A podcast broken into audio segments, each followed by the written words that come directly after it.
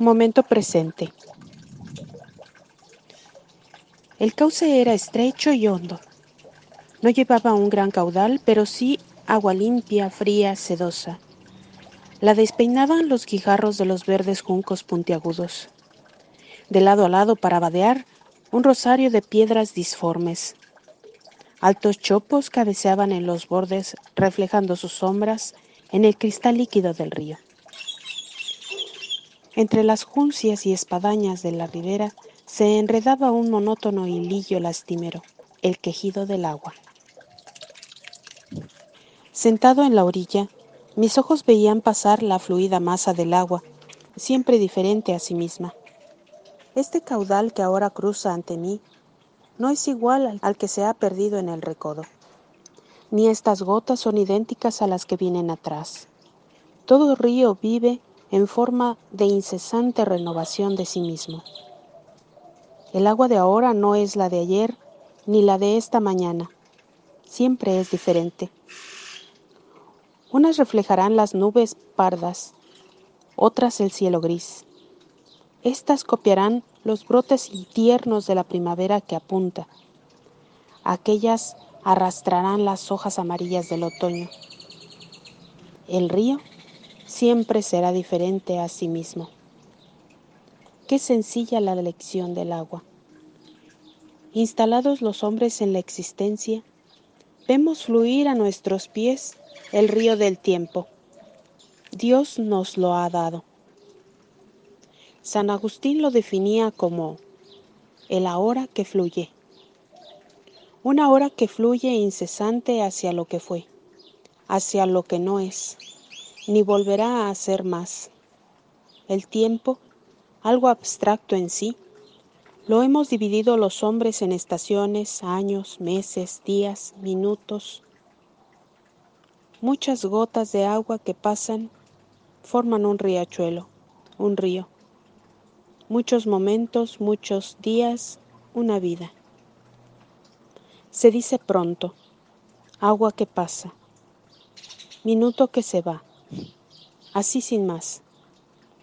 La trascendencia inmensa de este instante que fluye.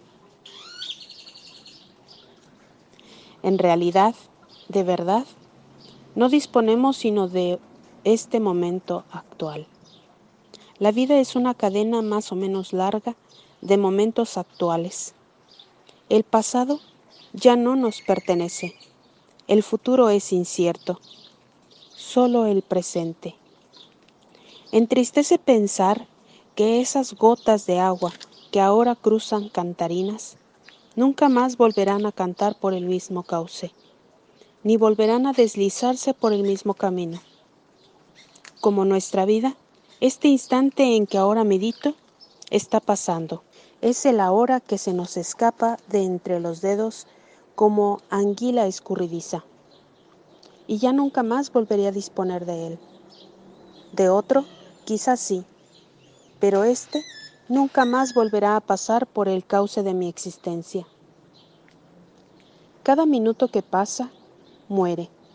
Cada minuto que muere, muere para siempre. El alma se revela contra esta pobre impotencia de nuestra limitación humana. Solo Dios es eterno. De ahí la trascendencia del minuto actual la importancia que tiene la santificación del momento presente. Asegurar la santificación de, cada ahora es asegurar sencillamente la santidad. Porque si yo santifico este instante, y este, y este, y el instante cien, y el mil, y todos, me santifico positivamente. ¿Qué he de hacer para ello? Volcar en cada ahora mi alma toda, signarlo para siempre con el sello indeleble del amor. No importa qué pase, tiene que ser así. Estamos inmersos en el tiempo. Al fluir este, somos arrastrados también nosotros. Pero tenemos vocación de eternidad. Lo que importa es que cada momento presente quede informado por el amor que cuando haya fluido de nuestras manos, lleve latido de corazón, latido inmenso de amor a Dios, que fluya si quiere hacia el pasado, pero coloreados siempre por el corazón. ¿Qué medio más sencillo de santificación, más al alcance de todos? Así, sin grandes esfuerzos, sin violencias ni contorsiones, sin movernos de la orilla donde Él nos ha plantado. Hacer de nuestra vida un renovado mensaje de amor. Él nos envía cada momento presente y nosotros se lo devolveremos embebido de amor. Para ser santo y santificador, este momento presente implica un fervor teologal, siempre renovado unido al cumplimiento exacto de la misión temporal que nos ha sido adjudicada. Así escribe Tils. Y Egerman a su vez dice, Solo una vez me es dado pasar por este camino. Todo el bien que entre tanto pueda hacer, permitidme hacerlo en este instante, manifestar ahora mismo mi ternura. No me estorbéis, dejadme, no quiero descuidarlo ni demorarlo, pues por este camino ya no podré pasar más. El intenso valor santificador del momento actual. Bien pensado no hay otro. El secreto trascendental para conseguir la santidad es vivir el momento presente. ¿Y el pasado? ¿A cuántas almas habría que recordar el consejo del filósofo? Acuérdate de olvidar. Qué pena. Dilapidamos frecuentemente grados de santidad por no saber desprendernos del pasado. ¿Y el futuro? El futuro. ¿Quién sabe lo que será el futuro para ti? Vivir en el futuro es tan poco realista como vivir en el pasado. No nos preocupemos del mañana porque no haya mañana. El mañana que nosotros soñamos se hará hoy, ahora. Y entonces es cuando se hará algo tangible y real. Cada momento se nos ofrece una vida nueva, para pasarla como un rosario de amor por entre los dedos de cada hora. Siempre hemos querido buscar lo eterno lejos de nosotros. Siempre hemos vuelto los ojos del Espíritu hacia algo distinto de la presente situación y la apariencia presente. En cada momento nos es ofrecida una vida nueva, o bien hemos esperado morir, como si todo instante no fuera morir y renacer. Hoy, ahora, inmediatamente. Esa es nuestra sola captura. El momento más hermoso de la vida, el más pletórico de, de porvenir, es el presente, en el cual puedo enmendar el pasado y edificar el porvenir. Hay que vivir en el presente. Lo importante es conseguir de cada instante lo que pueda tener de polen de santidad, para fabricar la rica miel del amor a Dios.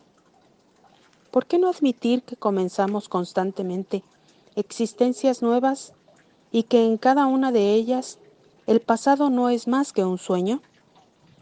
Haz en cada instante tu obra Trabaja en lo que el Señor te mandó. Fecunda el ahora que tienes entre manos. Y nada más. Cultívalo con mucho amor a Dios. Los días irán pasando, los meses y los años, pero habrás ido formando un gran remanso de santidad. Aquí está, sin embargo, el gran mal de tantas y tantas almas espirituales no están en lo que están. Están ausentes del momento actual. Lejos de lo que debieran estar. Viven huidas. No son totales en nada. Su inquieta imaginación vuela siempre adelante. Su memoria anda perdida entre recuerdos. Su pensamiento, su corazón, qué lejos. Si trabajan, no aciertan a informar sus acciones de amor a Dios, pensando en el instante en que estarán en el templo. Si están en la iglesia, viven fuera, pensando en lo que les aguarda en casa. si comulgan, si se confiesan, si rezan, si hacen apostolado o no, están en eso o están a medias. Son almas que nunca están en casa. No se puede decir de ellas que son como las ánforas de Caná, ánforas llenas hasta los bordes. Si llenase mi espíritu de luz hasta los bordes, hasta más no poder, y mi memoria de pensamientos sanos y de recuerdos eternos, si me entregase con todas mis energías a mi tarea y con toda mi vida al prójimo, Dios mío, ¿no sería eso para mí la única salvación?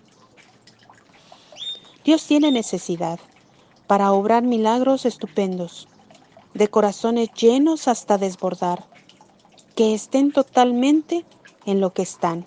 Mientras tanto, las aguas fluyendo siguen hacia el mar, llevan en sus ondas fielmente impresa la circunstancia actual.